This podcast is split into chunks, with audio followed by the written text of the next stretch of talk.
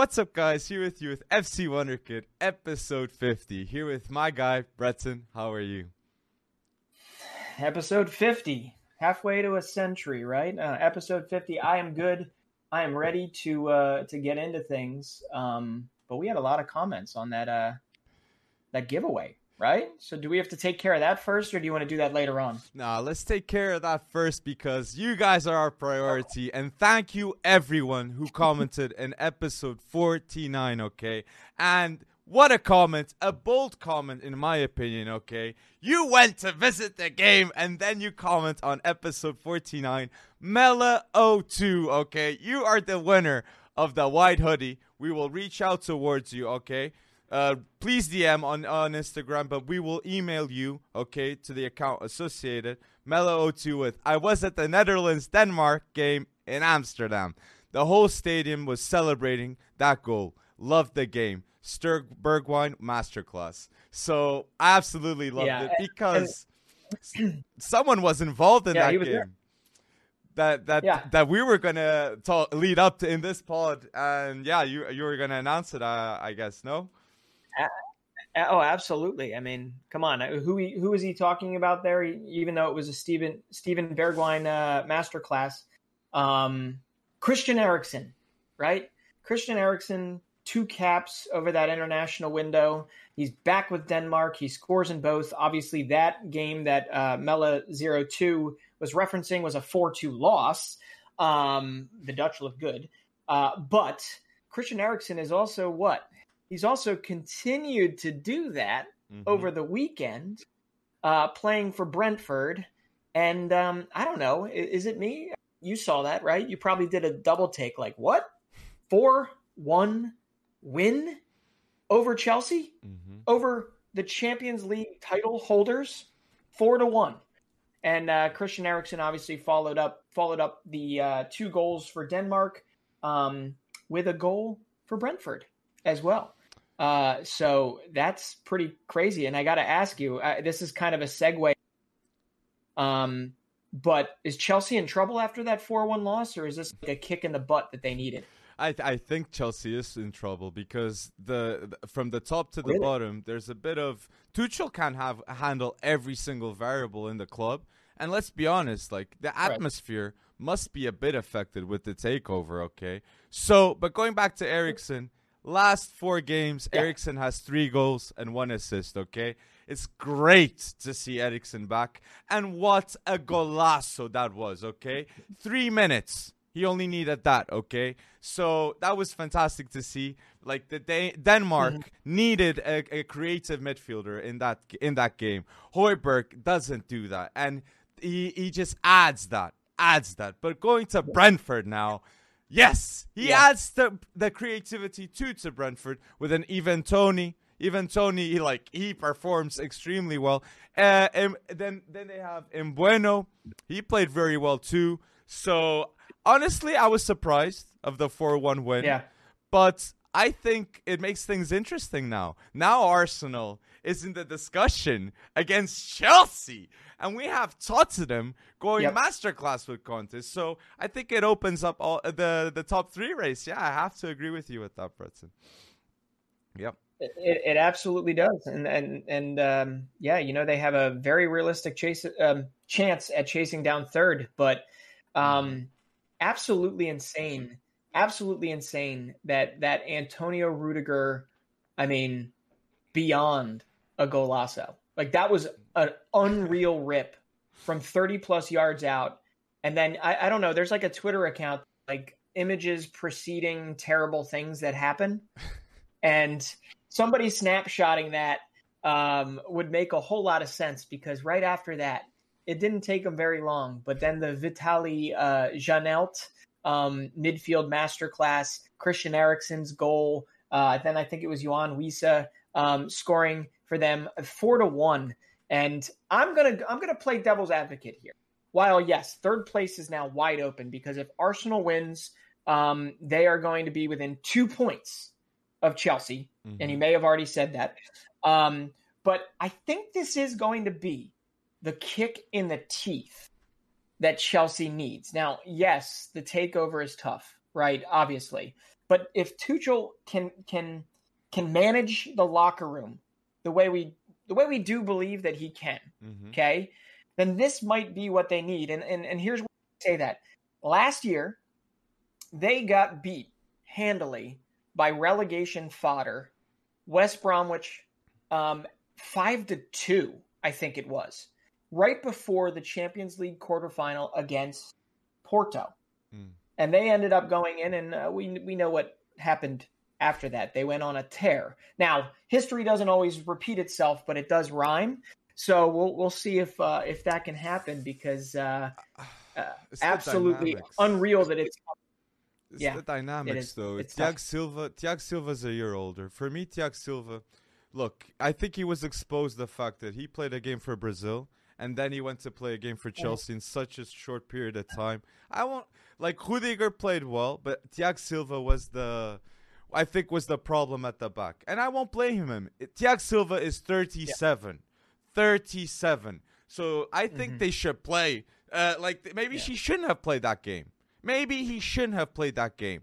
And yes, Chelsea that I think Chelsea lost a bit that invincible look with this all that's the takeover happening. Tuchel, the mystique that they were having, I think they, it left a bit. I'll be honest. And let's be honest, we see Real news with Tuchel. He, everybody sees the news. Mm-hmm. And Christensen leaving, Rudiger leaving, like the locker room, like they're people. They're this is gonna affect how they're gonna perform. And I do think that is gonna affect Chelsea's position in the table. And Arsenal. At the other hand, we have Arsenal that no one wants to leave. No one wants to leave the club. People are proving themselves to stay, and there's a culture that is leading up, and they want that third place. They're hungry for that uh, for that third place. So, do I think it's gonna happen sure. now? I think the likelihood is by the day increasing. Okay, so I wouldn't be surprised. Yeah. And Conte, Conte, we can't forget Tottenham yeah. because Tottenham, wow, what a game that was! And I'm gonna say this: Antonio Conte arrived in the Premier League, and yep. he right now Tottenham is the best team in the Premier League using fullbacks. Okay, best with Liverpool too. Okay, mm-hmm. Trent Robertson. But I'm gonna say this: Emerson Royal looks unbelievable. Doherty looks unbelievable. Reguilón. So it's and no team. This is another stat that just proves that Conte great coach. No, uh, since Antonio yeah. Conte has arrived, no, uh, only Liverpool and Man City have gotten more points than Tottenham with them. Only Man City and Liverpool. So yeah, really, only. Arsenal's only. not up there too. I'm surprised to see that Arsenal's uh, with Conte. That, uh, Arteta's not up there the yeah. difference that okay. Conte did to, to Tottenham, like Nuno Espírito Santo, yeah. like that was really bad at the start, and now, sure. you, yo, now it's now Harry Kane is pondering staying. Okay, now he's like, yeah. maybe I'll stay. So I I, I had to I had to glorify what Conte is doing because unbelievable, unbelievable. Yeah, no, no, you're right, and I, I bet it's all that power about in the live the other day. Uh, it it was on again today during the Premier League, and it's it's hysterical. Anyway, um, that that was not the only shocking four to one loss that happened over the weekend. Although maybe this was less shocking, but uh, over in the Bundesliga, you might have seen another Christopher Nkunku masterclass. yes. Did you see that? Yes, yes, yes. Four one mm-hmm. at the Signal Iduna, beating Dortmund. And here's what made it a little more special, I'm sure, for Nkunku it was the first time since COVID started, March 2020, okay, that Dortmund were able to fully fill that yellow wall. They had 80,000 plus there. Everybody was there to see Dortmund ravage Red Bull Leipzig. It didn't happen. Um, so Christopher Nkunku had a goal. He had two assists.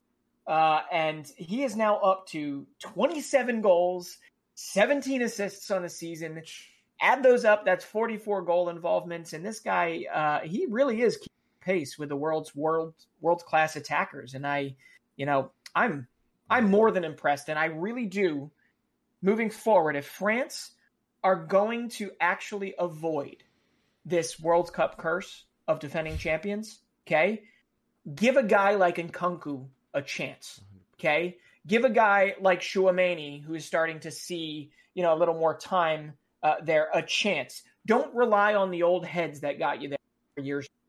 Okay, mm-hmm. bring in that new blood, that hungry blood, and find a way to give them their opportunity because they're world class too, mm-hmm. and they will get it done, and you will avoid that curse. Okay, so I don't know how to actually quantify that goal of theirs, and no, I'm not smart, so like I don't know. You know, he's probably not going. to No, Deschamps is not going to listen to it. But ultimately, I think Christopher Nkunku deserves his shot in that 11, and I would love to see it. I just don't know who you kick out. You know. But but I, I I have to agree with you. I have to agree with you. And the fact that he performs like that, one goal to assist, you said against Dortmund, like in a game that everybody is expect. Haaland is back. Yeah. Haaland is back, and and the player that I'm gonna shout out from that game for me, it was the man of the match, and it wasn't Nkunku in my opinion. It was Gvardiol. Okay, yeah. Haaland didn't yeah. do anything in that game. And Joško Gvardiol, that I see many of your comments on FC Wonderkid. You guys are right. What a bowler. And I might say this one of the best young center backs in the world. I'm not going to say with Ronald Araújo, but he's, in my opinion, top five right now. Gvardiol in form. And I'm sure a lot, a lot of teams are looking towards him because Croatia does have youngsters too. It's not, it's not all aging. So Yes, I agree. And Konrad Laimer, yeah. Konrad Laimer, he he played very well too. He had two goals, one of the assists Absolutely. of Nkunku. So he's uh he's 24 right now, right? 24, 25. Yeah, he may have just turned 25, but he's definitely not less than 24. So um, that's another yeah. player that a very attractive player that I'm sure a team outside Europe they're they're looking at him and saying, "Yeah, we can do something with it." So this is what Leipzig do: top-notch scouting. Yeah. So I I love that show. I actually I really. I love that show. Two two big four one losses though. I mean that's uh I, Dortmund. I don't know what you got to do, and I think that's a podcast that we could probably get behind in the future. Mm-hmm. We might have to do a a, a Borussia Dortmund um rebuild rebuild. Oh yeah, you know because they're leaving. They're leaving. Uh, you know their best are leaving. I think you're going to be left with Gio Reyna, um, mm-hmm. and you're mm-hmm. going to have to. I don't know if you get older or I don't know what has stopped the carousel of bringing people in. But obviously, Donyell Malen is not it. Mm-hmm. He is not it, and hasn't been all season. He had one little, you know, run of form, but um, that's something maybe we need to. I agree. Maybe we need to add to the uh, to the repertoire, maybe midweek or. Um, got to give credit where credit's due. I don't know necessarily where you want to go next, but I know that you will you will invite this shout out. Diogo Jota. Come on, man. 20 goals this season only behind Mo Salah in the Premier League Golden Boot race. Um, I mean, I, I, think arguably maybe even maybe even up there with Salah. Um, he is the most important piece to Liverpool, mm-hmm. um, and, and, and the biggest surprise of this season mm-hmm. so far. Mm-hmm. Um, and it is going to rely on not Salah. I think it's going to rely on his continued form mm-hmm. and his goal scoring prowess. And he scores with his head. He scores. Eh, he's he's great. Um, and I've really warmed up to him over the last 18 months. Mm-hmm. Um, because I wasn't exactly convinced when he was at Wolves, um, even though you told me to be. Uh, but he has arguably been the you know unsung hero for Liverpool this season so far. And if they pull off one of their title challenges, whether it's winning the Champions League again or it is uh, somehow Pippin City um, in the end to win this Premier League title. Uh, I think it really does come down to, to Jota. And we know he'll likely be around next year. Mm-hmm. Salah might not be. Sadio Mane might not be. Uh, but Diogo Jota is a future piece of any Liverpool success. So I'm just glad, you know, this is his season and it's great to see. I agree 100% so, with you. Uh, I agree 100%. And the fact that, like, before he arrived, they were drawing matches, they were losing even. And like I remember yeah. Jota, like you had a Champions League introduction, and everybody was like, "Oh my days, he is coming here and he means business." And two, you said it, Diogo Jota. This is what shocks me with Diogo Jota at Liverpool. He's the best header in the Premier League now. Like he, yeah. no player has scored more goals with his head than Diogo Jota since he's at Liverpool. Okay, in right. the Premier League.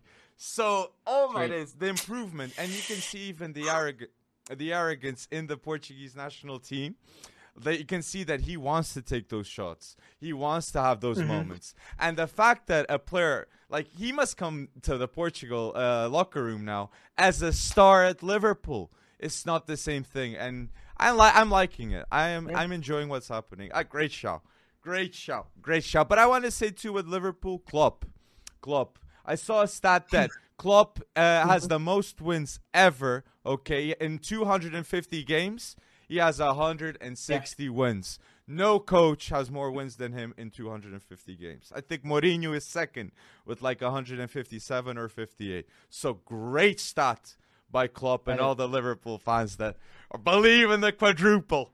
Believe in the quadruple. But Luis Diaz. but Luis Diaz too. You said Jota. I just want to add Luis Diaz because Luis yeah. Diaz is for me who gives this booster for the league and for everything to happen.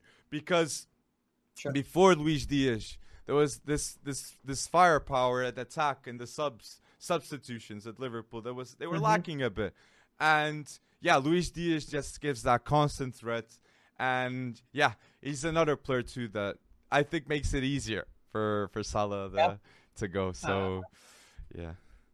Wow. Well, we're, we're we'll save it. We'll save it for later, but yeah, you can probably guess that I'm going to ask you about Mo Salah's future um, when we do our stay and go little segment here. For sure. Uh, at the end, because I know it's it's not exactly 100%, obviously. Uh, mm-hmm. Otherwise, it would have been done already.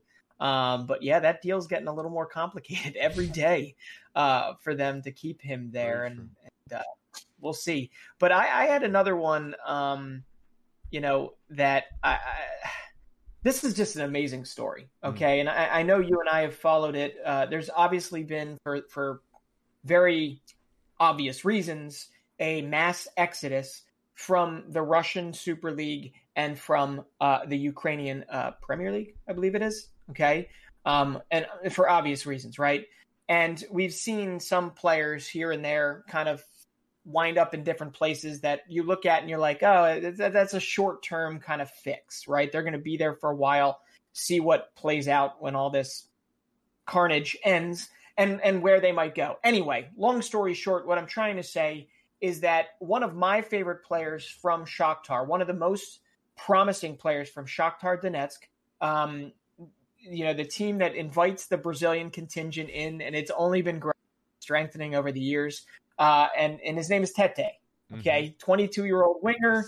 Um, he's under contract at Shakhtar, and uh, with it all ongoing, uh, FIFA, UEFA went out and said you can you are free to take short term loans elsewhere. And where did he land? Well, literally at the end of last month, March 30th, he landed at Olympique Lyonnais at Lyon. Okay, and not even three days later, not even three days later, he gets put on versus Angers in the 78th minute after not playing for two months competitively, essentially. And he scores two minutes later. He scores in the 80th minute to win three to two, give them the three points, give them the bragging rights. Uh, and I think he got it off a cross from Malo Gusto, who we both are very high on. Um, but all I got to say is you seriously love to see this, right? Like this guy was part of that contingent that was very scared about getting out of Ukraine. Mm-hmm. Okay. And now, after two months of uncertainty and insanity and trying to find a home and trying just wanting to focus on football and not all the other stuff that is going on in this world, uh, mm-hmm. he gets in there. He makes his mark. Not even two minutes after he gets in for Lyon. Um, but previous to previous to this craziness happening, he had like nine goals and eleven starts for Shakhtar. Like this kid was somebody that clubs were watching, and now Lyon's got him, and and uh, I'm I'm a, I'm an even bigger fan than I was when he was at Shakhtar. I'm a, I'm an even bigger fan now. Um, so I'll be watching him. But uh, yeah, Tetê, man, great, Tetê, great what, story. What to watch? And he was a fullback, right, when he started, and now he was he, they pushed him onto the wing at Shakhtar, wasn't it? Yeah, he, yeah, he's been he's been up there. Yep. Um, so he can play all up and down. I believe side. Um, but yeah, he's played. Uh, yeah, I remember for them. I remember him as a, as a fullback, but yeah, that's that's it's unbelievable, unbelievable. Great story, great story. I want to shout, I want to shout, Jarrod Bowen. I know you love him, okay? okay? And I Jarrod do. Bowen comes from comes back from the injury, and right now his stats yeah. are 27 starts, eight goals, and eight assists. And what does he do? He gives the win, okay, against Everton. And there's a team that needs a rebuild, okay? We were thinking that Lampard would solve things. It doesn't seem like it, it's going to be like that because Everton no. have the worst away record in 50 years. Six yeah. losses with Frank Lampard. Six. Okay, and I think he's got like seven losses overall in eleven games. Yeah. I'm not sure. I yep. think it's I think that those are the stats. So Yep. I think I think Lampard won't is Everton gonna go down, you reckon? Is Everton gonna go uh, down? I don't know. I was actually going to save that for the stay or go because I mm. was going to ask you, Frank Frank Lampard, does he mm. stay or does he go after seven losses in eleven games? Um, I, I, think if you go, there's probably a um, what's the word? I don't know what the word. Uh, there's a, probably like a hyperbolic thought process here coming from all the fan like Twitter accounts for Everton, but they all feel like relegation is a massive, massive possibility. Okay. And if they think it, then, you know, who am I to argue? Um, they know the ins and outs. They feel everything. Um, they try and support everything until it just gets too drowning mm-hmm. to support it anymore. And they are at wits' end with their club. And that never, ever bodes well for what the culture is likely like in the locker room. So, do I think that they'll go down? No. But is it a very distinct possibility that they do? Absolutely. Um, we know how this happens. We've seen this happen before. It takes one bad run of form to literally dictate how a season goes, and they're doing it at the exact wrong time. At the exact wrong time. Um, so I don't know, man. It's a coin toss there. I don't want to see a, a club with as as much history as Everton has to to to make that drop, but maybe that's kind of the injection mm-hmm. of of what's the word of like maybe that's the kick in the teeth that they absolutely need to to to rest, refocus, rebuild, um, get rid of the dead weight, maybe put all their weight behind Lampard or somebody else, and and come back stronger. But I absolutely agree with you that we need to do a rebuild um, uh, on that because they they're going to need and they're a team that are very capable. Like Ben Godfrey, we've we've always talked about. He might not be like the world's best footballer, but we know he's got that heart, right? We know he's got that like warrior mentality, but you're not seeing it all across the board for Everton. And they're not playing like it. They're playing like a defeated group of individuals right now. So uh, I don't know. What's your thought? Stay or stay or go down?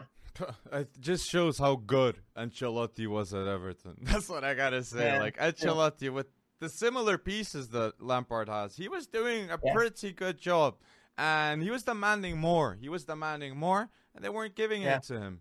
So I think it's what you were saying, the reality check. And maybe yeah, we should do that rebuild, and maybe we, we would have some good suggestions for Everton. Yeah. But, I, but I was, before we move on, before you move on, I just got to ask you another thing because you started with Jarrod Bowen.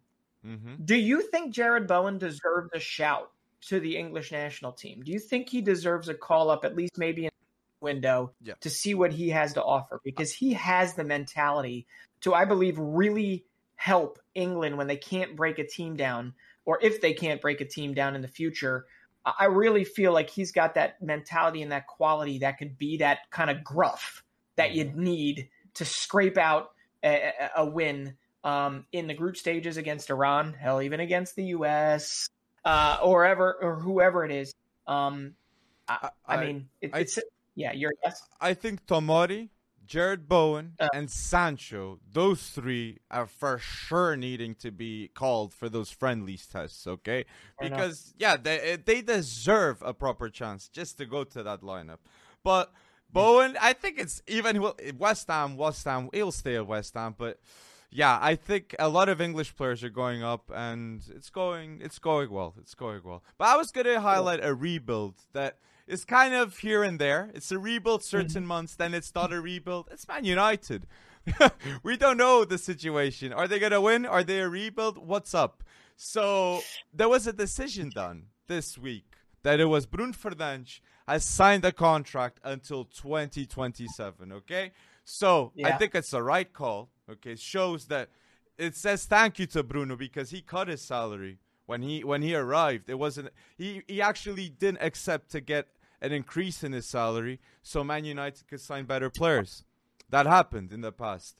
So I think he deserves it, and I think Man United are locking up a midfielder for for those years. But the question is, will they win a title with Bruno? Will they? I that's the that's I the don't know, one. man. There there's a lot of work that needs to be done around him. So now mm-hmm. now you've got your your your central asset, right? You've got your man, mm-hmm. 2027 and uh, United fans can blame it on the Glazers. They blame it on whoever they want to blame. But you either got to back Bruno, mm-hmm. right?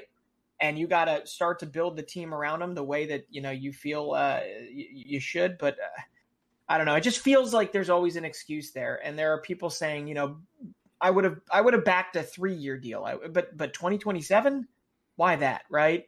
Um, I would have they're also now, you know, basically saying Ralf Rangnick's done, right? He's done. He's, you know, he's he's not even going to stick around as a consultant, if you will. Um, and maybe that's true. But then they also blame the Glazers, and then they also blame the. So it's like, which is it? And I get it. There's a there's a sense of um, uh, inability to change things as a fan, unless it's something as big and ridiculous as the Super League, which Man United fans absolutely changed that outcome. Um, but uh, yeah, where where's it start? And I don't know, maybe maybe consolidating around a Bruno Fernandes makes the most sense. And now you got to get uh, Luke Shaw done. You got to get uh, who's the other? Maybe Maguire. Um, maybe Maguire. maybe Maguire he'll ask more. But Cristiano, yeah. defi- definitely a lot of news yeah. surrounding him, and he was left out against Leicester. Okay, injuries. I think that's what was that's what was exposed. It was said in, injuries, but again, another game that Cristiano doesn't start, and yeah, it's a one-one. They don't win against Leicester. So when yeah. Cristiano doesn't yeah, play, start. They don't. They don't. They don't win. They don't win. So, yeah, that's he should definitely start. He should definitely start. But yeah, uh, that's, that's uh, and yet, and yet they're they're still in the running, I suppose, um, for for you know automatic Champions League. Mm-hmm. Um, but uh, it's it's slipping away. It certainly is slipping away, and it's slipping away faster than they would like. True. Uh, hard to believe, man. Hard to believe how full circle we've come. Um, no, I wouldn't. No, wait. Full circle is not the right term. Um, because remember when we were talking about Arsenal and uh, potential Arsenal relegation? uh, and and being very tongue in cheek about it. We didn't actually believe that Arsenal would get relegated, uh, but it is just amazing how you're, yeah, how that identity has kind of started to show itself. And when they lose, they lose as a team. When they win, they win as a team. Mm-hmm. Right? That's a big deal. That's an absolutely big deal, and it also helps that they don't have other battles that fight right. Um, so next season is going to be interesting um, when it comes down to that. But anyway, um, any other place you wanted to go with there? Because I've got a couple. I got a couple Wonder Kid shouts, but were there any other like general news things? Uh, the last shout I'd like to do is to João Félix. For me, for oh, me, oh, yeah. Felix deserves a ton of credit. There's a stat yeah. that he helped Suarez achieve that Luis Suarez, next to Ibrahimovic and Cristiano Ronaldo, are the only players in history to have scored in every single minute in the 90 minutes every single minute. Yeah. What a hell of a stat that is. And yeah, but Felix, Felix is showing, okay, to Fernand yeah. you're going to play me in this World Cup. you are going to play me in this World Cup because unbelievable. He, the goals, the moments, the decisions, like people that were saying that he's a flop, you can't say that. You can't say that now. And I'm sure you are seeing the potential if he wasn't the, the style of play that he would have um, that he would have benefited more. So I am just sure. dying to see João Félix and seeing what's what's happening right now with him. So really yeah, cool. yeah, and to, and to quantify it, he uh, scored two goals against Alaves. Uh, Luis Suarez also had two goals in that game. Um, it won four to one, and before, just when we were talking about Atletico's uh, a couple months ago. I think they've rung off um, six straight La Liga wins heading into this ridiculous matchup, this Champions League matchup coming up. Um, but João Félix has seven goals in his last eight Atleti matches. And this is you you said this, but like why only 21 minutes in those crucial World Cup qualifiers uh, for Fernando Santos in Portugal? Why only 21 minutes? I agree. I agree. Doesn't make sense. And the first sub he put was William. so it's yeah. you know what I'm saying. But I, I, I agreed. You're hitting the money. Play Felix more. Play uh, Felix that's, that's often I do that. Play Felix yeah. more. Play Felix do more. It. Yep. I well, he, he's got if he can keep healthy and he can keep doing what he's doing over the next six months. Um, you know, right now it feels, and a lot of it was health, right? A lot of it was, you know, a broken foot. Um, but if he can keep his lows not as low, um, and his dips in form not as low, um, I think he, I think he absolutely is going to play a massive role in in Portugal's run in Group H. Um, but uh, I love this. Uh, Luis Suarez apparently, and I got this from ESPN FC, so definitely poached it. Um, Luis Suarez apparently said to him, "You have to score tonight. You have to score tonight because I have you in my fantasy team." that is brilliant. That is brilliant. First to... off, uh, hopefully there's no money involved, but uh, yeah, Luis Suarez telling João Félix he has to score, and João Félix doing it. And Gotta love it. Gotta love it. Gotta love it. And you said you had some shouts you wanted to do, right? Before we yes. ended? Yeah, because you know, Arda he keeps doing it, man. Arda the 17 year old, he's now 17. He reported uh, for national duty for the Turkish U17. And let's be honest, with Turkey missing the World Cup, they're now, you know, firmly. We got to give them something that they uh, that they can really get behind. Arda is that man. I know mm-hmm. I've now, or boy, I should say, I know I have now mentioned him, I believe, in three podcasts in a row. Um, but he scored a couple goals, uh, probably registered a couple assists, but I didn't see it on the stat sheet there uh, for the Turkish U17s in two wins. And then he comes back and he scores again. He scores again for Fener- Fenerbahce. Okay. So he, he now, in two starts and like a few minutes, he's got two goals, and three assists for Fenerbahce and a goal involvement every 51 minutes that he's played. And the kid just turned 17 years old. He just turned 17 years old. So I'm hyped. I probably shouldn't get too hyped around him because we don't want to, you know, play it out. But he looks every bit the future 10 um, for for the Turkish national team. And and they might, with these four years that they have until their next shot at a World Cup, they might it might make sense for them to bring him in earlier rather than later. Mm-hmm. I agree. I agree. I, I don't know what you think about that. Oh, he's a ph- phenomenal, yeah. phenomenal talent. And agreed. We said in the past too, Ozil is losing importance in Fenerbahce. So Arda yeah. Güler in the same position, getting it. Love it, love it. I'd like to end on my point is with Beto. Beto at Udinese with a Portuguese 24 year old, okay, underrated player, okay. Many the the top three Portuguese giants wanted Beto. They were on top of him, but Udinese managed to snatch up with a loan the Portimonense. And today yeah. he got a hat trick, and now in Serie A he has 23 goals, uh, 23 games and 11 goals. Bet. I was so, to say 23 goals. No, yeah, t- no, that's Tammy Abraham numbers right there. But that is Tammy Abraham numbers, yeah. But he, but this is what I got to say about Bet. Beto he is improving. He's a late boomer. Okay, he he he wasn't the talent, the big talent when he was 18. He was a Tirj, Tirj, a pro, uh, um clube nacional, a local club in Portugal, and he managed right. to go step by step. And now, look, he's in the discussion to get a call up for Portugal, maybe because if yeah. he gets more of these hat tricks, Fernando Santos will be on yeah. top of Bet because Portugal does have a lack of strikers a bit. Okay, what not with Ronaldo, yeah. but Andre Silva. Before Andre Silva, there was Eder. Good, yeah. but you get me. This uh, we really need a yeah. consistent striker, and Bet. well, when you when you say late bloomer, I it always like Luca Toni, right? Uh, for the Italians, maybe he could be the Portuguese Luca Toni. Um, do you do you reckon that uh, over the next seven months he has the ability to work his way into the conversation? mm-hmm. for a call up for the World Cup? I, I, I, I do think definitely he's in the discussion, but I, I, I won't okay. give guarantees. It's just like another play, Fabio Carvalho, the sure. that's balling at Fulham. Fabio Carvalho goes yeah. to Liverpool, plays next yeah. to Jota, and steps up, and people are like saying, "Oh, this guy is the real deal." Then he's called up for Portugal too, and Gonçalo yeah. Guedes is in trouble. So, but let's see. I'm I'm hopeful there on you go. I like him. Yeah, well, that's that's a good good shot because I saw.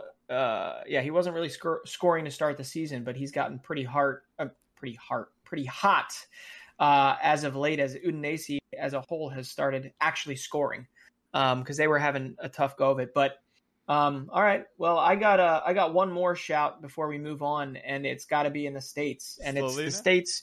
Uh, who is it? Slonina. Slonina.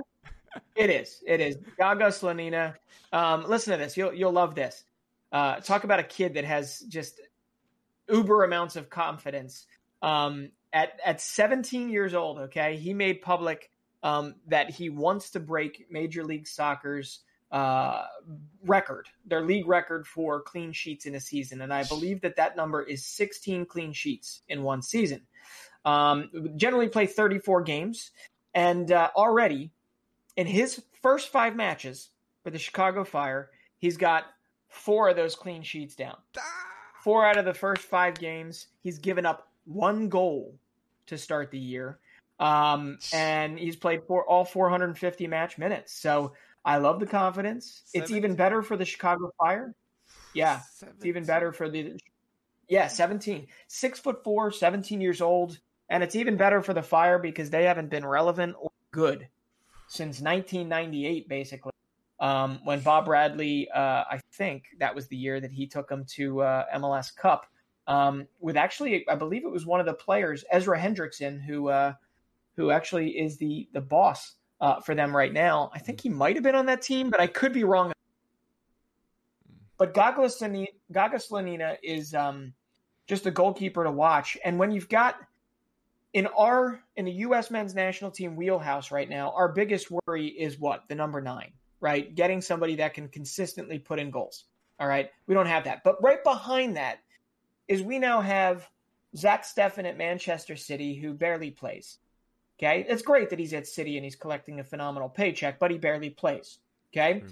you have Matt Turner coming off of injury that's going to be going over to Arsenal, and guess what? He likely is barely barely going to play. He's the backup.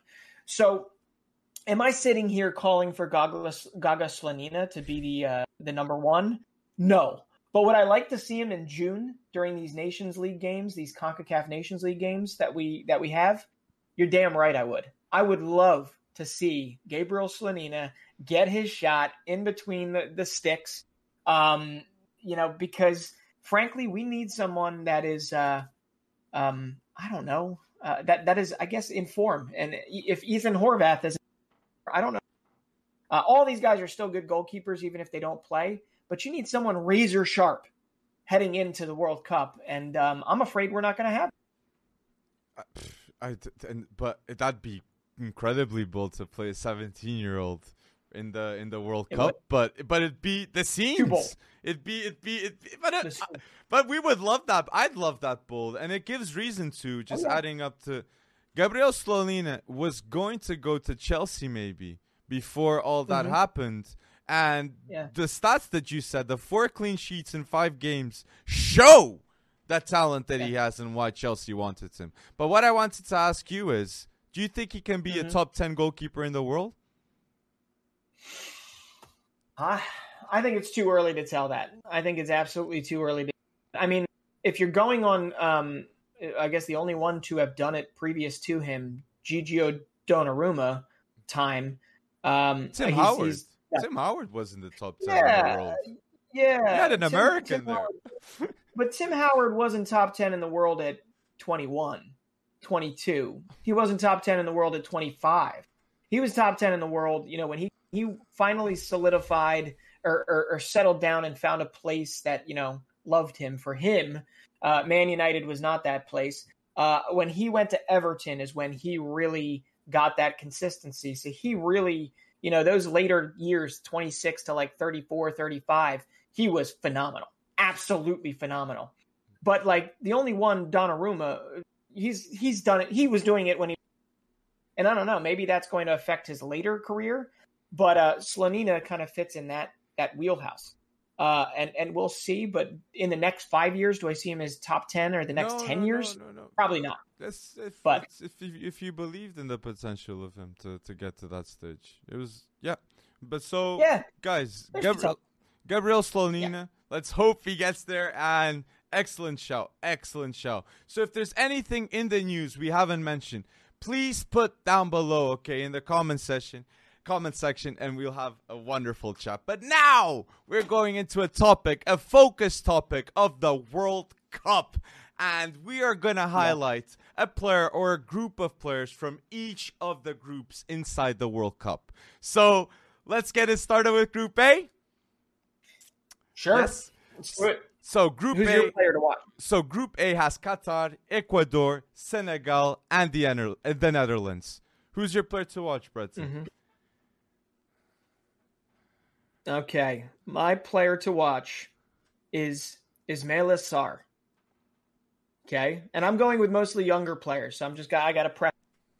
Um, you know, he he matched Sadio Mane's goal uh, goal total in qualifying, and I, I I know you agree, but uh, I believe Senegal. While Ecuador is my favorite team to disrupt things in Group A, uh, Senegal certainly has the quality, but it's going to come down to whether or not Ismaila Sarr can deliver so that Sadio Mane, you know, is not left with everything on his shoulders. Um, but he has shown at times in the Premier League, uh, and I'm trying to remember which top five team he was playing at the time uh, for Watford Oh, he uh, when he literally Liverpool. won himself. He destroyed Yeah. Liverpool. Uh, it was yes, it was, and and I, I I just think that he really has the ability to maybe wreak some havoc in Group A. Um, but yes, I, I didn't during the live that we did uh, while these World Cup groups were getting um, selected. I definitely didn't didn't think hard enough about Senegal's weapons, about who they've got uh, up against, say, uh, Caicedo and, and and some of the some of the young boys at uh, at Ecuador, which is a big reason why I like them, uh, or like a Cody Gakpo bowling out balling out for the Netherlands. But I really think Ismaila Sarr, uh, his production is going to be, or whether or not he produces, is Mhm. going to be um, whether or not Senegal can make a run in Group A. Um, so that's my younger my younger take on it. Um, what do you think? And it's Who's- an who's ex- yours? excellent show. He'll he'll move soon. He'll move soon. And that win, that was an um, that was an unbeaten run in Anfield that that he stopped Yeah. with that game. So that Sure. was a shocker, a shocker. So my highlight for Group A, I'll go with the hosts because I wanted to know what was all the hype, Wow. and I wanted to see, and it was Akram Afif is the hype, and Nice. Pedro Miguel. Those two players, Mhm. Pedro Miguel, I went to see former Feren- Ferenc player.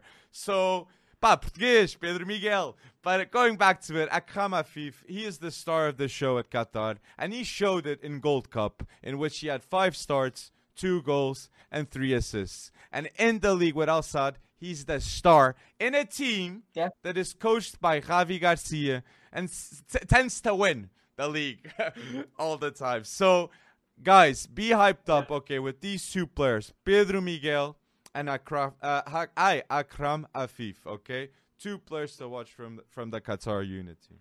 Really Yeah, I- good.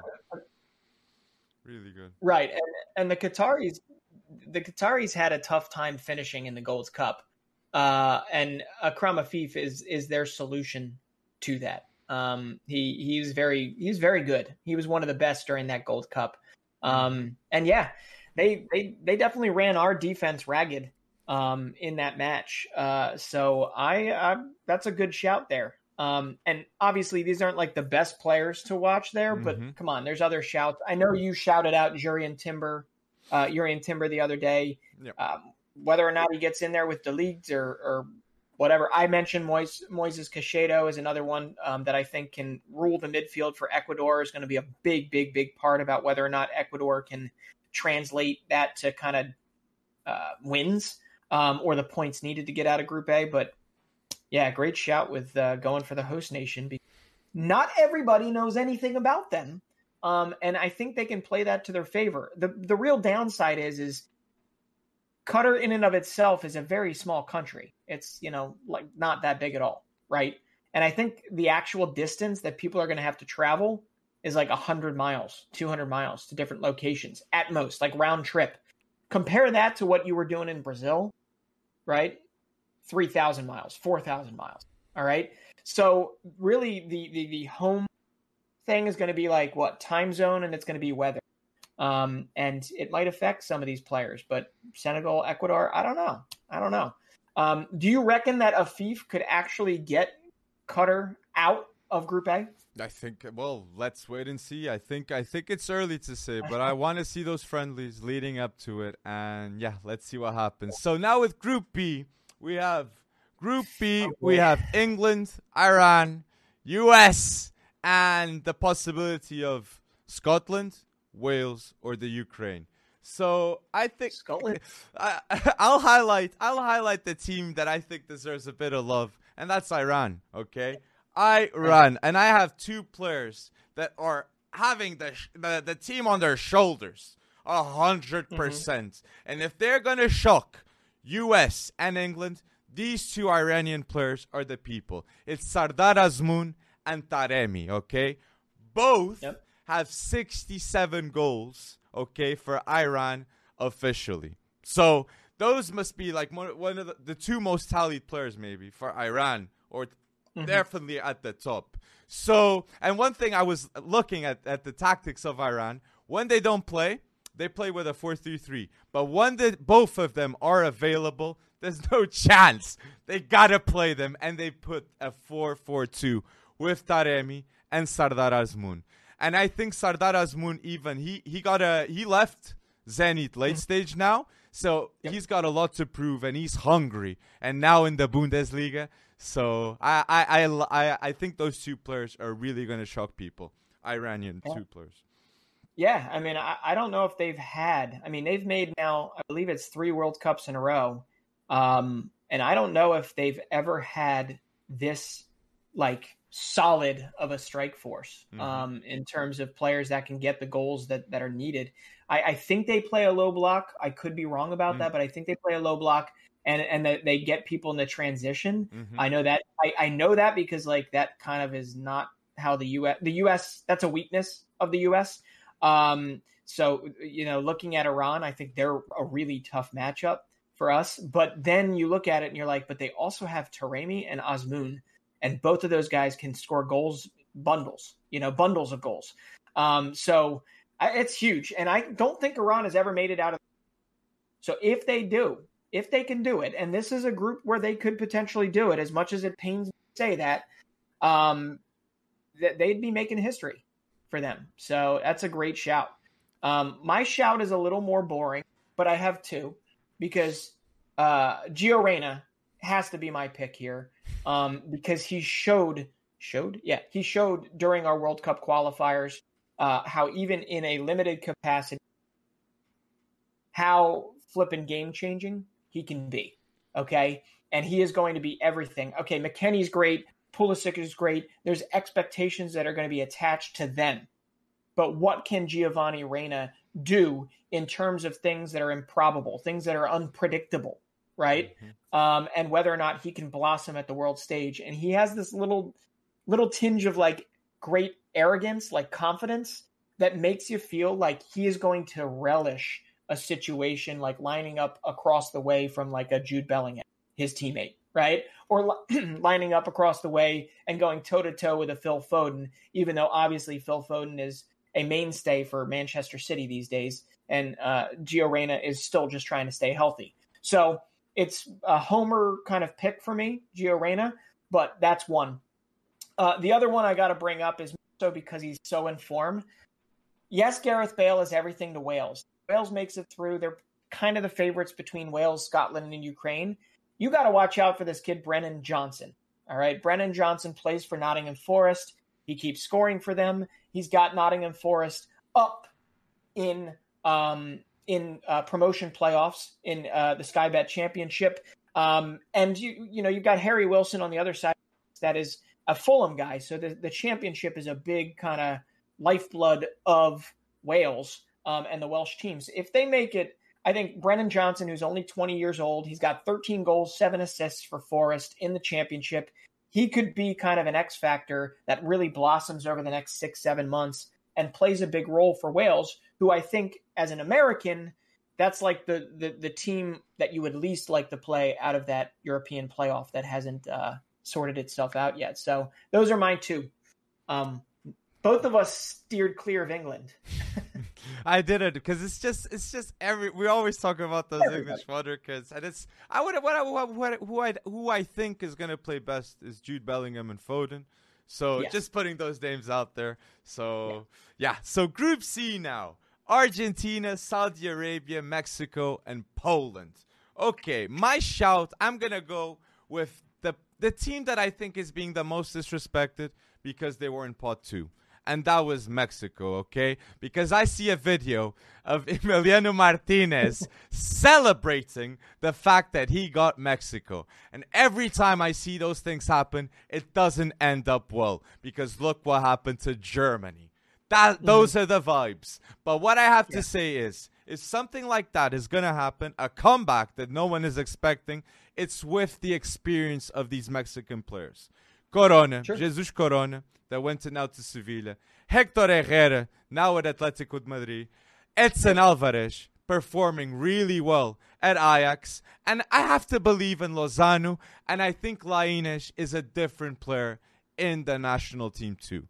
So I think these players from Mexico can surprise, and people really don't sleep on Mexico like I think Martinez is a bit, okay? And the player in this group that I just like to shout, and I think he's gonna go viral just because I think this was something that was slept. It's Maciej mm. At Poland.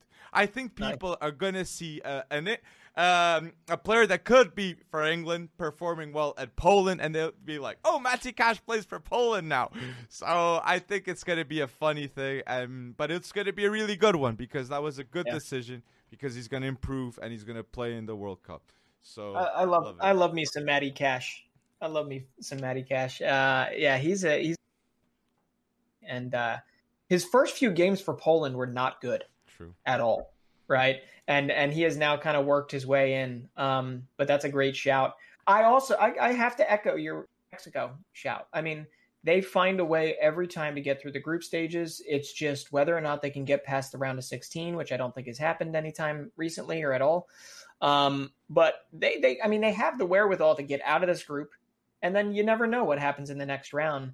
But their most important player is definitely, in my opinion, Edson Alvarez. Um, yeah, he just he's consistent. He's he's influential. He's biting. He he can dictate games. He can disrupt games. Um, so he's going to have to be like his normal sturdy self uh, for them to go far, uh, or to give um, those guys like Tecatito Corona uh, to give Chucky Lozano uh, the the chance to to at least change a game. Um, but yeah, I I would not. I never would, even though we've beaten them three times in the last whatever year. Um, I would never sleep on Mexico um, because you're you're doing it at your own peril if if you do so. Um, but the one that I really wanted to mention, it's unfortunate because obviously very terrible news came out about him today. But a guy that's been growing in relevance and in, in influence uh, for Brighton Hove Albion and for Poland has been 22 year old midfielder Jakub Moder. Um, and all of that just went out the window uh, Jakub Moder just tore his ACL. Um, literally yesterday, tore his ACL. Um, so as I was writing this, uh, it, it's he went into that match versus Norwich, and um, yeah, uh, but he was really kind of glowing up, and I think it was kind of in support of if Poland are finally going to kind of exercise their demons of the last two major tournaments, Euro and World Cup, they need a supporting cast. Um, and mentioning a Matty Cash, uh, bombing down the right side, or even Jakub Moder being the control man in, in the middle of the field. Uh, that's a big deal. Um, so since Jakub Moder likely won't be there, I'm going to say it's going to be Sebastian Szymanski, who's been really good for the Russian uh, in in the Russian Premier League. Um, and Szymanski has uh, has had a good run of form over the last at least 18 months, um, and he could be kind of an outlet. He scored a goal um, in their qualifier, and I think he can do so again um, if Poland are going to be successful. But once again, we avoided the favorite of the group. We didn't talk about Argentina. Mm-hmm. Which which okay. Julian Alvarez scored, I yes. think, uh, his first goal for Argentina. Garnacho, yep. like he he's getting me hyped up. Okay, so they okay. have talents. They have talents too. And Kozlowski at Poland, he was the yeah. the record breaker in the Euros. So let's wait and see what he'll what he can break in the World Cup. So Group yeah. D now France, Denmark, Tunisia, and the possibility of Peru or Australia. So yep. uh, I want to highlight something that I think it's not unexpected, but just shows how good Denmark is like developing talents. It's how many good wingers right now does Denmark have? Like you, we would focus in midfielders. we would focus like I was focused on Kasper Dolberg in the past, Kasper Schmeichel. Now I'm seeing Jesper Lindstrom, uh, really good.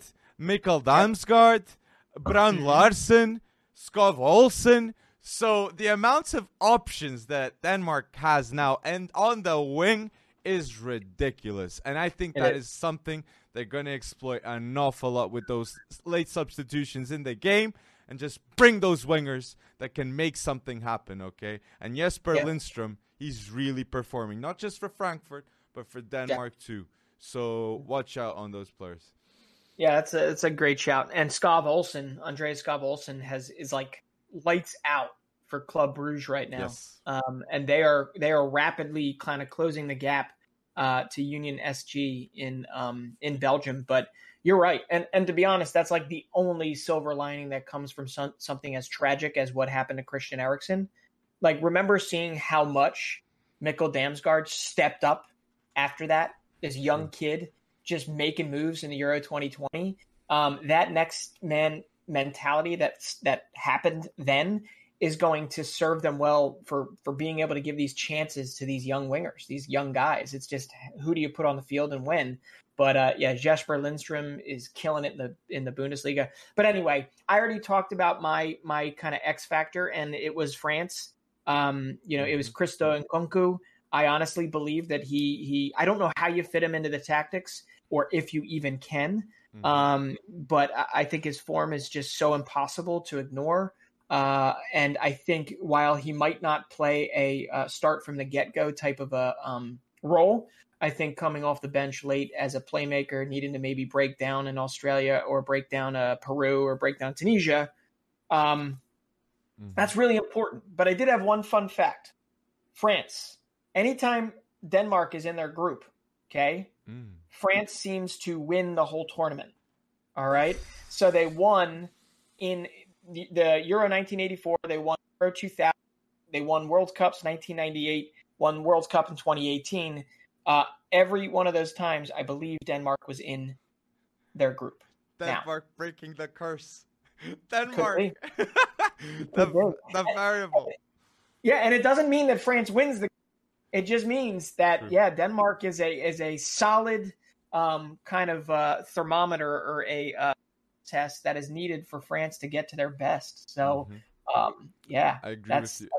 And my last job with uh, with Group D is Hannibal Mejbri. I want to mention yeah. him again because I do I do agree with you. I did have a chat and I went to see Tunisia's team, how they were playing, and Hannibal Mejbri comes out off the bench too. He hasn't been a starter, but I do reckon in the World Cup, Hannibal Mejbri is going to be a fundamental starter for Tunisia. Because until then, I think Hannibal Mejbri is going to be playing first team football. Finally, okay? Maybe not United, but somewhere. This summer, I can't see Hannibal Mejbri not having his future sorted to play football on a weekly basis, at first team football on a weekly basis. That's, yeah, so, I, I hope you're right. I really, I, rec- right. I really reckon uh, he's he's going to be big time for Tunisia. So Group E has Spain, uh, the possibility of New Zealand or Costa Rica, Germany. And Japan. Who's your shout for this group? Well, I yeah, obviously you've got Pedri, you've got Gavi, you've got Musiala, you've got just Takefusa Kubo for Japan. I mean, you've got so many names in here that make me excited. Okay, but in the end, I'm not even going to pick a U23 guy. I'm going to pick Takehiro Tomiyasu for the exact reasons why we talked about it in um, uh, in that live the other day. Uh, Tomiyasu is, uh, I mean, he's not. He, he needs to stay healthy, but he is the exact like mentality that is needed if Japan is going to find a way out. Uh, much like they did, I think they got out of their group a couple years ago. Uh, a couple years ago, like last World Cup, I think they got out of their group based on less yellow cards or something because they were tied on points, tied on goals for, tied on goals against. Forget who the other team was that they actually beat out. But anyway, Takehiro Tomiyasu is going to be essentially, you know, pulse of Japan. Um, and and while obviously Pedri, Gavi, Musiala, some of these names that um, bring up, I I honestly believe to, Tomiyasu is going to have a killer tournament um, for Japan. So I'll stop there because I'm really interested to see what you're going to say. The only other shout out to say is if Costa Rica qualifies, they have some youngsters that are capable of doing some things. Okay, Aguilera, Aguilera, and Bennett are two to watch, but we'll talk about them later if and when they qualify. That's that. That'd be really good. But you really you reckon Costa Rica is gonna is gonna go through against New Zealand? So I do, I do. I think they're strong, strong enough. Yeah, and Navas, Keylor Navas will get them through. I love that you shout out what I was gonna say. Pedri and Gavi, right? Pedri getting yeah. the number ten confirms not just the validation for Barca, but the validation sure. to be the big star player for Spain too. That I'm sure Luis Enrique loves that. And Gavi, yeah. right now 17, but he'll be 18 by the time the World Cup starts. And I do reckon he's gonna be big time because I remember Gavi playing against Italy and what a yeah. performance that was. And I and I mm. do reckon those performances will come for Spain. But the player that I was going to highlight for Spain is Yeremy Pino. He's already got 10 goal involvements in La Liga. And that this is another player that I don't know if he's going to be a Villarreal when the World Cup starts. So people, watch out on Yeremy Pino. He's kind of overlooked. Kind of no, he's very overlooked, especially yeah a player for in the Spanish national team. And Musiala, like we can I, I Musiala, we can mention lightly how like changing his style of play he's doing. Like Musiala isn't the same player that he was not even a year ago. I'd say six months mm-hmm. ago. So the improvement and the fast improvement that he's having, I that he's having will show for Germany. And yeah, I can't wait to see the results in this group stage. Same. Same man. I mean, this is the one, probably one of the one. Or, I'm sorry, probably one of the groups I'm most excited to. Volume of young guys that are literally going to be given or handed the keys to their country's, you know, 11s um, mm-hmm. to make a difference on the biggest stage there. And Pedri Gavi, I think, uh, I, I can't wait. Uh, you know, and Musiala too. Um, so uh, I'm I'm excited for Group E. That one we're going to spend a lot of time on, I'm sure. But True. All right, let's let's keep moving. Group so, F. Group F. Group F as Belgium, Canada, Morocco, mm-hmm. and Croatia. So okay. I'll want to highlight on the Croatian side because I see a bunch, like I said at the start of the pod, a bunch of outlets saying sure. that Croatia is aging, aging, aging. But there's two players that everyone forgets. It's Lovro Majer and Gvardiol. Okay. Wow. If I said that Gvardiol stopped Haaland, okay, he can stop Lukaku right now. Okay, because yes, he's got what it takes, and yes, it's the type of players that improve with an experienced squad. The mm-hmm. fact that Modric is there, the fact that the, all, not all the team is youngsters, that will yeah. make Gvardiol a much better player for years to come. So I really believe that watch out for Joško Gvardiol. For me, he's going to be one of the best wonder kids in this yeah. World Cup. Yeah, man, Gvardiol, and he's he's experienced too. I mean, he's been at these big stages. I, I think he as an 18 or 19 year old, right? Yeah. yeah. Um, so absolutely, that's a great shout, and I love the Lovro Majer shout because we we had always said like you and I liked him, but we wanted to see him take the next step, right? I believe he was at uh, Dinamo Zagreb. Um, and we wanted him to take yes. the next step. And now he, you know, now he's at League One. He's he's with Stade Rennais, um, and he is, uh, you know, they are preparing for a Modric-less midfield in the future for future tournaments. And Majer is like where you start, right? He is he is very very good, and I think he's going to get the chance to show it. But I'm actually not even going to look at a um, a young guy on this one. Mm. I'm going to say uh, because I, I always want to say his name in these podcasts because he's just killing it in Belgium. Um, but Tarik Tissoudali, uh, I think he's 28 or 29 years old. Um, I believe he is the most important player for Morocco. Not whether or not Hakim Ziyech plays for them, uh, not even Achraf Hakimi. Very important. Okay, but Tarik Tissoudali can't stop scoring for Bel- uh, for Ghent in Belgium. He's he's up to like 16 or 17 goals in the league, um, and he's been doing so regularly. Morocco as well. Um, and so he's just a massive part and maybe an overlooked player uh, amidst all of this. And and I think if if Morocco is going to make a run for it, um, you're going to have to find a way to uh, shoot your way past a Croatia, shoot your way a very um, good team mm-hmm. with a bunch of game changers at Canada in Canada, and then obviously you got to find a way to break down Belgium, which in my opinion is doable. I right? Agree. Belgium has not fixed their defense problem that I know of. Mm-hmm. Okay, and I, I, think a guy, if you want to upset Belgium, a guy like Tissoudali has to be on form to get that done. So I wanted to make sure I mentioned him because obviously we're going to talk about Tajon Buchanan, yes. Jonathan David. We're going to talk about Charles de Ketelaere and all the future. But uh, Tissoudali, the old guy uh, of the bunch, I wanted to make sure I, I gave him his proper dues. I was going to ask you on Tajon Buchanan because he had a, a, goal and an assist against Jamaica. So, and I saw that he went uh, from New England Revolution to Club Bruges now for five yep. million. So, mm-hmm. what you reckon? Is he the player that can that can stop this Belgium team? He, he oh stop the Belgian. Oh, that's a great question because he plays in Belgium. Um, because he plays, you know, much of what has created ah. He is dangerous. He is very, very dangerous. Um, there's a good possibility. I mean, I think the X factor or the real question is is we still haven't seen Alphonso Davies necessarily step on the field. True. Um, and while I do believe he'll, and while I do believe, uh, you know, he is back, he'll get back to normal, get back to form by the time the World Cup brings around. You're right. I mean, Tajon Buchanan might be forced to literally be the guy that creates for Jonathan uh, David. And if you're asking me whether or not I think think he's capable of upending a Group F, um, yeah, I do. Um, he he's from our college system, man. He was not an academy star. He was plucked out of college in the draft that everybody deems irrelevant these days, and uh, he has shown people that you can still, even though you're not coming in as a 16 or 17 year old to MLS, uh, you can still have a really fast and a very fast learning curve.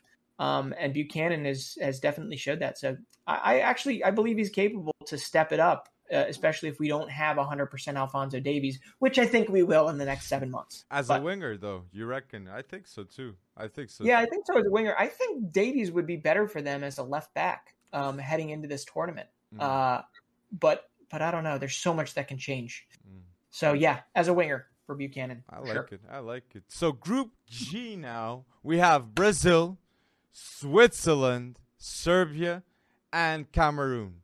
So I want to shout. I'm gonna shout here the youngsters of Brazil, yeah. the the the support cast of Neymar. Okay, because I think that's that's what's making Brazil so successful. It's the fact yeah. that you have hungry players that are hungry to prove to the world that they are ballers. You have yeah. you, you have Coutinho, that he wants to prove to the world he still got it, and you have Antony that wants to prove that he's gonna be the future. Martinelli that's gonna be the future, and even a player too, Rodrygo Goes for Real mm-hmm. He, he's not getting all the playing time, but he gets the selection for Brazil, and he has a, a, a time in which he can prove himself too. So, and Vinicius Junior, I have to say, Vinicius Junior, the hype around him and the numbers this season one of the best under 21 players in the world this season. And leading up to the World Cup, we are all expecting Vini Jr. to deliver. So, yeah, yeah, those are my highlights. The young, hungry core that is next to Neymar in this Brazilian team. Yeah, I mean, they're, they're going to be the reason why Brazil lifts it all, if they lift it all, yeah. right? Because that supporting cast thing, yeah. Um, and, and it is so surprising to me international window that was Vinicius uh, Junior's first goal for Brazil, right? First goal, right? It's not like he's been putting them in left and right for them. um, or he's been given the chance. Uh, so uh, Vinicius, I think, is a great, great, great um, shout to Antony as well. But I'm going to have to go on the other side of things. Um, I know you like Serbia, maybe not as a dark horse or like, but pretty close, like as somebody that could really surprise in this tournament. Mm-hmm. Yeah, it's going to come down to uh, whether or not Dusan Dusan Vlahovic shows up. Yes. Um, whether or not he can get it done, the Brazilian, um, you know, defense. Whether or not he can get and break down a, a tough Swiss defense, um, or uh, even Cameroon. Um, but mm-hmm. I, honestly, you, you, look at it and you say, doubt him, mm-hmm. considering what he did for Fiorentina with lack of service a lot of the times, and sometimes just doing it himself. Um, well, I mean, we've seen it happen to better players. A guy mm-hmm. like Robert Lewandowski for the last eight years has been trying to get something together. And um, if Serbia, they very much have the ability to supply him. Mm-hmm. But if Serbia can't for some reason, um, he he might wind up just being a dud.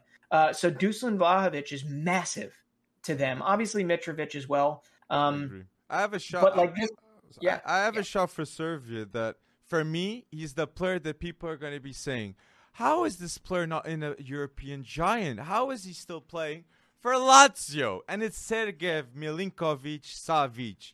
I yeah. think he's going to be the player that's going to supply those goals to Vlahovic and Mitrovic. He's got nine yeah. goals and nine assists in Serie A this season. He's good in the air. He's got a great pass. He's great defensively, and he's great going forwards. He's so complete. So he's 27, and that's why I think so many people are going to be surprised. And I think he's going to get a move.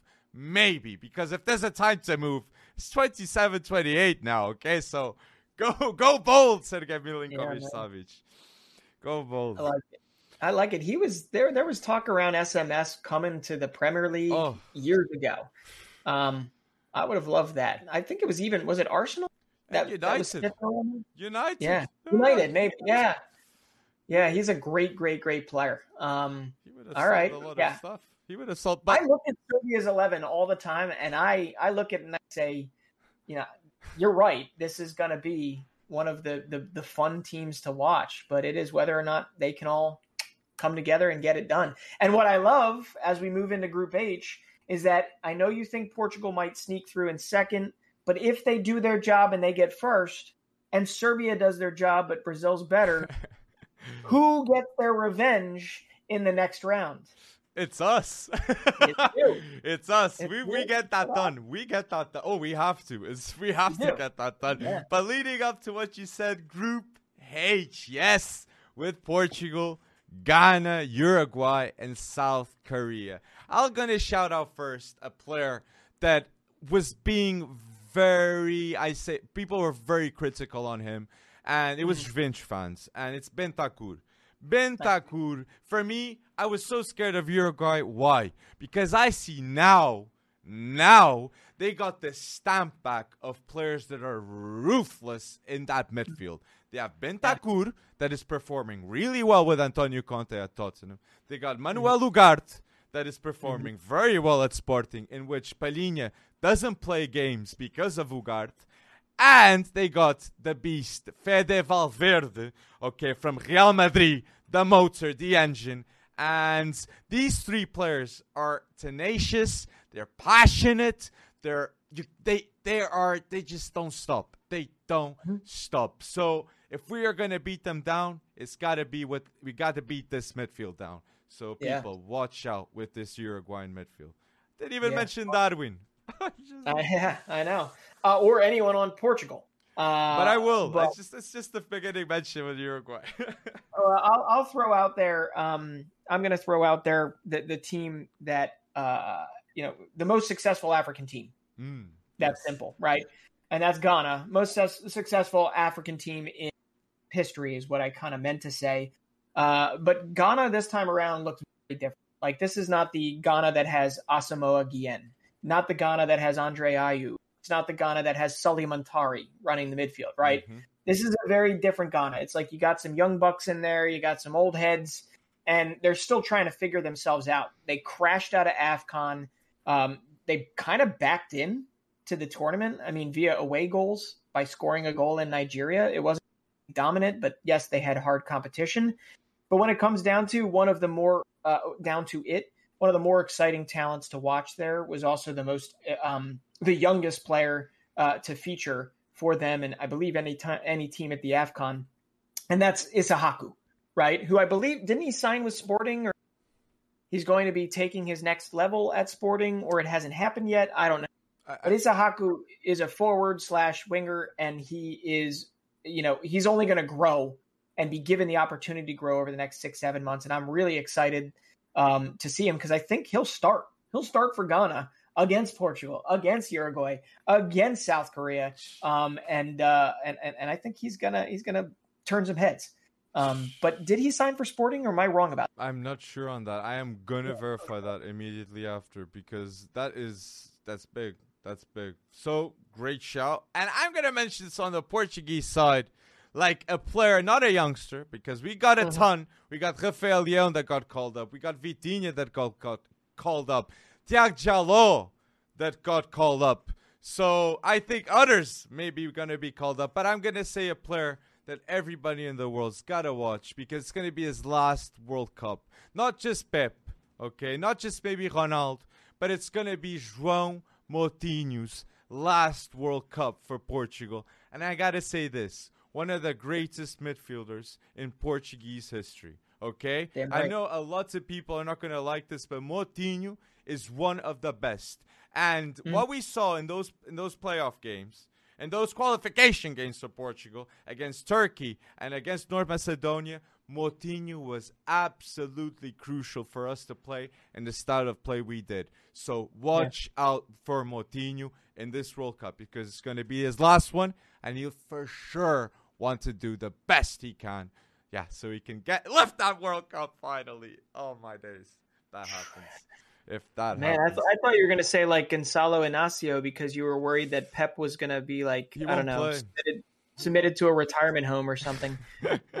no, Pep, yeah, Pep, Pep, Pep. Like he, I hopefully he doesn't retire because we still need Pep, just like we we, yeah. we needed against North Macedonia because it would have been a very different game without Pep okay, against yeah. North Macedonia.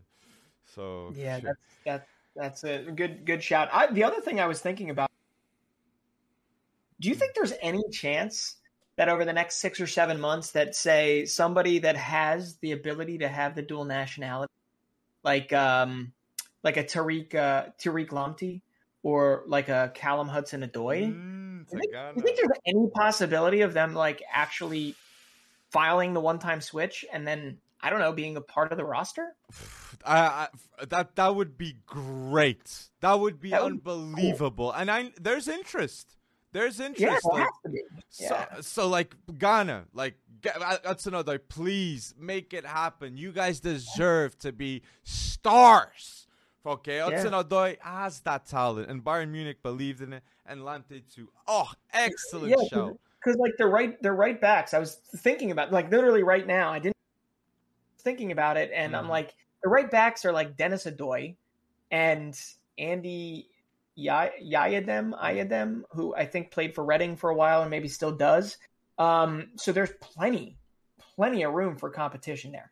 And Absolutely, the, plenty of uh, room for competition for that right wing back. And, but, La- and not going to take the spot of Reece James, of mm. Trent Alexander Arnold, and so it's like, yeah, might as well play for Ghana. You know what I'm saying? Yeah. And play at the highest level. So excellent, excellent show. So people, if there's any player that we haven't mentioned in these uh, in this video, please put down below and don't forget to like this video and subscribe. So going to our last topic, it's kind of a game with the transfers yeah. involved. It's stay or go. Okay, I love this name. I love this name, but it's a cracking name, that's for sure. So, yeah. you got to start? Yeah, well, you know what? I'm just going to do it for you. How about mm. that? I want to hear your. I got a list of players here. Maybe we'll keep it to like 10 for the sake of time because we're running pretty okay. long right now.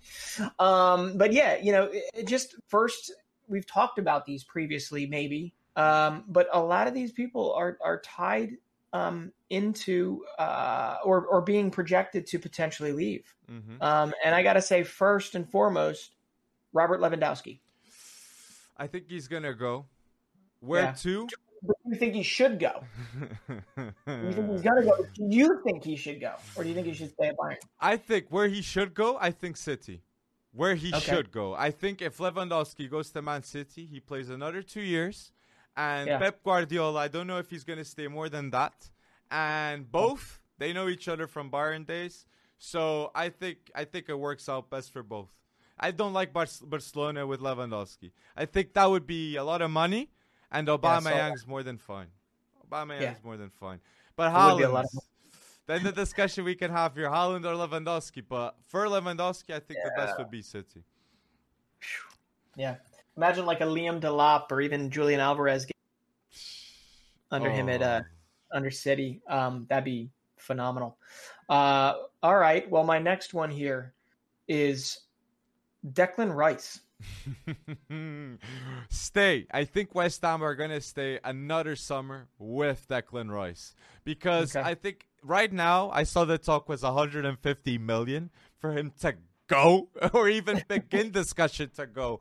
And I think that's not the fair price. I think 100 million would be the fair price. And I think Man United, I think West Ham know that Man United are begging to get Declan Rice. And that's why they're inflating the price. And yeah, I understand. You don't want him to go. You don't want. He's the glue of everything. of I everything. don't. I, I don't. I just don't know if if um if Europe is the sole thing that keeps him there. Like, do you think actually in his mind it's like if we don't qualify for Europe, I'm out, um, mm. or I'm going to push to be out. Uh, but I don't know. I don't know if Declan Rice thinks that way. Uh, but mm-hmm. yeah, I guess gone are the days where we thought he and, and heading to Chelsea because you know a whole lot of that got screwed up. Well, contract um, is until 2024, so each okay. year that passes, like the price tag goes from 150 to next summer mm-hmm. 80. So I do believe that that can be the talk. Instead, mm-hmm. it's like West Ham just thinking we can get another year of performance with a world class player. So yeah. yeah, it costs 70 million with them. I, look, if they get Champions League football or because top four, they are looking like they can they can have a shot, just like Tottenham, yeah. Arsenal. Like so, it's an open race, and yeah, let's be hopeful. Let's let's see. All right. Well, I got one for you because we thought when Rangnick mm. that it was going to change the game for this man, um, mm. Donny Van de Beek. Oh, stay. I think he's going to stay yeah? for Man United because okay. I, I've seen players stay longer at Man yeah. United, and I think the problem with Man United is they can't sell players at a fair price because mm. their assets just go down the drain. Yeah. So I think Donny is another one of those assets that they'll be hoping a coach will come and up him up. And yeah, can I say one to you though? I, oh yeah, sure. Go ahead. I mean, well, you know, I don't have I don't have the inner workings that you do. But go ahead, go ahead. I'm ready. So, William Saliba, do you think he'll stay or go from Arsenal? Stay or go from Arsenal. Stay or go from Arsenal. I think he's going to stay. Mm. I think it's mm. done. I think I think they that the the you know I don't know the inner workings of it all, but uh, uh, if Arteta was smart, he'd have already tete a tete uh, with William Saliba and say, I know you're comfortable at Marseille. I know you're balling out at Marseille, yes. uh, but there will be time, there will be room for you. And if they qualify for Europe, there will be plenty of space and time for him um, in that back two, back three, whatever they wind up playing, right? Um, so absolutely, I think I think William Saliba will actually don a Arsenal jersey and and maybe even become an Arsenal uh, uh, mainstay. He can. We'll see. He can. Yeah, he can. He, he can. can. A French link up with Arsenal. He can become a legend. And another one, yeah. Richarlison. Stay or go? Yeah. You think he's going to stay well, or go? I think he's going to go. To where? I do not know. In fact, if I were Everton, um, if. I hmm. were Everton, it, it would be almost a, a spring cleaning um, all across the board. If I could get as much as I could for Richarlison uh, well before you need to actually push the panic bucket button on the mm-hmm. finances of it all, um, I would do it now and I would invest, um, especially if you escape uh, at the skin of your teeth, by the skin of your teeth, um, escape the uh, relegation that that potentially faces. Um, in the near future. So I would definitely say, uh, while he's had some phenomenal moments mm-hmm. in a in a toffee shirt, um, I think it's time, and uh, you got to think of it, him as your possibly your most marketable asset next to Calvert Lewin, who unfortunately has been injured mostly. Um, so I would I'd get rid of him. Mm-hmm. Yeah, I think he'll go. I, I don't know where. That's your job. I don't know where. oh, I know. Like knowing his agency, I can tell you, Serie A is for sure yeah. a club that they have big ties, and I can see Richarlison going to Serie A. So okay. Let's like mm, let's wait and see. Let's wait and see Maybe see. here. Inter, olha, olha, Lautaro Maybe. replacement. Lautaro yeah, replace. So you never know. You heard it here first. You heard it here yeah. first. if that uh, happens. Uh, all right, I got one more for you here. Um, two, if you want, if we got time. But I got. Um, I mean, we said it earlier. Mo Salah. Yes, I, I, I'm gonna say go. I'm gonna say, I'm gonna wow. say go. But, but, but, mm-hmm. the fact that he doesn't play World Cup. The mm-hmm. fact I don't know if that will change his criteria of his own value. But if it stays as it is, I yeah. don't think Liverpool are going to do the contract extension with Salah because they'll have to do an overall up increase with Virgil van Dijk, Trent, and it would be it would cost more for the development of Liverpool, sadly. So I okay. think Salah Salah's time to go maybe. Now, if if Salah is going, does that mean Sadio Mane stays, or do you think both I, of them go? I think Mane stays. I think Mane stays wow. another season or two. Yes, I think he stays, but I, I, don't think he goes Salah because he's worse or better than Mane. I think it's right. just business. It's just business. It's they'll get eighty to ninety million, and yeah, that's what they did with Coutinho. They sold mm. Coutinho for a high price, and they got Alisson and Virgil van Dijk. So I expect something with Salah to happen with with the funds that they got Salah Maybe they they they uh, this aye, the funds they'll get from Salah is the money that they got Luis Diaz and Diogo Jota. So yeah. yeah. I, I just wonder that if if a Salah goes, I mean, does it spell the end of of a Jurgen Klopp? Mm. Um, at least his run at the helm of Liverpool, um, simply because that's a that's an era. Mm-hmm. You know, it hasn't been very long, but that that's an era uh, that they've built together in I terms agree. of bringing success to that club. I wonder if if those two would kind of, you know, marry their exits, but you never know. Uh, but yeah, Mo Salah, Mo Salah in a different shirt right now is weird, even though he spent a lot of time in different shirts previous to Liverpool. uh, but it is just so weird to think of him elsewhere. True. Uh, True. Yeah, that world class player. Yeah, he really cemented himself at Liverpool. Seriously. and and that's the thing too. I don't think he'll be the same player once he leaves. That's yeah. the thing that puts me sad. It's like it works out so well that you almost want it to work, but if Salah knows he can get more money elsewhere, like PSG, so we don't know. we don't know. Did, we weren't weren't you calling this offline the the Lionel Messi? The, the, Leon, the Lionel Messi. Sorry, what what what? You you leave the club that that made you and automatically you're not as good of a baller. Mm, that, that, I'm I'm joking. I'm joking because you and I always go back and forth about Ronaldo and Messi, mm-hmm. and there are jokes out there that Leo Messi isn't the same player anymore because he left Barcelona. And you're saying Mo Salah would be a very different player and not as good as a player potentially mm-hmm. if he were to leave Liverpool. I agree. And there's definitely a semblance of truth to all of that because you have to realize that yeah, Liverpool essentially was built around Mo Salah in many ways, right? Everything was built to complement him, freedom, uh, let him do what he can do, um, which is score ridiculous goals. Um, so I, I mean, I kind of, uh, I kind of agree. I just don't know where even the next step would be, but it feels like La Liga or PSG. I don't know. Hmm. It's uh, yeah, those are the ones. PSG is like that team. But last one, so with PSG, yeah. Neymar, stay or go. Is Neymar staying or going? I think he's going. Um, and, and and to be honest, I don't think his next move is a big club, massive club. I think his next move is like I'm going to go back to, or I'm going to MLS. Hey, you think he's going to the MLS straight after? I could ah. see it. I absolutely 100% could see it happen. I just don't know why there would. I mean, except for money purposes. Uh, actually, no, not for money purposes. Because if it's for money, you get it. You get it in MLS. There's no problem there, right? Mm. Um, but I just don't see him as like, is there unfinished business? You know, he mm. there's unfinished business at PSG. Would he get, get the money he wants at MLS though? Would he? Oh, he probably thirty he million. Probably, what? Thirty million he, salary. I, I honestly believe there would be a couple ownership groups within MLS that would be well, well capable of of bringing Neymar. Um, you know, it's just whether or not Inter Miami is is still going to have uh, restrictions on their spending, um, as they've already found out. I mean, they suck again so far this year. Uh, David Beckham's team, though, they got oodles of money behind them. Mm-hmm. I mean, a lot of these ownership groups, you have to think about it. They have the ability on a certain amount of players to spend as much as they absolutely want. It's called the designated player rule. And then against the salary cap, it only counts for like $450,000 against the cap. Okay. So the, the, the capacity is there because we have billionaire owners all over the place, right?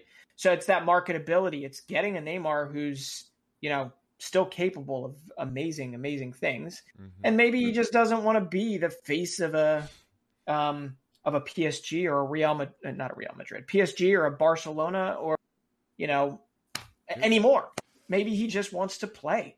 Um, mm. which hey, I can't fault the guy for it, but yeah, it's whether or not he feels from a competitive standpoint at the club level, does he have check marks that he still needs to check off, or does he still have marks to check off? Whatever the hell it is, you know what I mean. I, I get um, you. I get you. I like that show. I like that show. And my my dad was like, if MLS clubs could get the money, but if you're saying yeah. that's that's the case, I, I I really think that's a possibility. So, of Neymar getting that 30 to 40 million salary in the MLS. That you got to remember, City Football Group. I mean, name alone. Mm. I mean, like, come on, that's Manchester City. Essentially, you're buying Neymar, right. City FC, and then you're essentially the marketing aspect of it for America. I mean, they, they would look at that with dollar signs in their eyes, right? Um, yeah, but there's a bunch of ownership groups absolutely capable of bringing Neymar. It's just uh, whether or not he's ready. But how much did Ibra receive in MLS? How much was he receiving? Yeah. You know, I should know that. Five, but six million, right? Yeah, it was like five, six million guaranteed. It was about the same that uh, Beckham was getting guaranteed when they made the rule so, um, mm, 10 plus years, 12 plus years ago. Uh, but yeah, Zlatan, you know, Zlatan's tough because advanced age, he had had some injuries.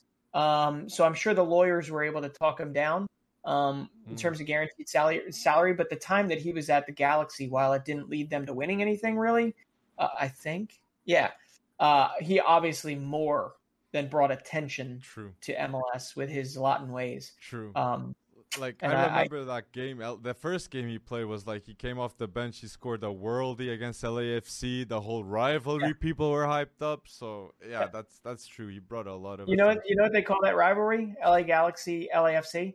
what is it? it? It's called El Trafico. Uh, it's, it's oh, horrendous, but because everywhere in Los Angeles, it takes it takes you 45 minutes to get a mile. Oh um, days! But yeah, yeah. I mean, MLS is still very much that league that will. It's not a retirement league anymore, but it is a league that if Neymar presents himself at his age, uh, and it's a realistic like Lorenzo Insigne going to Toronto FC, there are people that will spend, um, and they'll overspend. Um, the, the thing about MLS is at least there are cost controls um, from a squad perspective. You want to spend out your butt to bring in one player, sure, but in MLS, one player does not guarantee a cup. There That's you, for sure. There you go. Um, so, so and, Neymar, is time to go. So hopefully you guys enjoyed episode 50 another one, please make sure and go check out our merch at FC Wonderkid com and follow us on Spotify. FC Wonderkid. Type in on Spotify and go follow us. Yeah. Go follow. And Al- Alex, here's the here's the 50 more of these, right? here's the 50 more of these. So road to episode 100. Again, thank you for listening to episode 50 and don't forget to comment down below a bold prediction and have a chat with us. Thank you for going bold.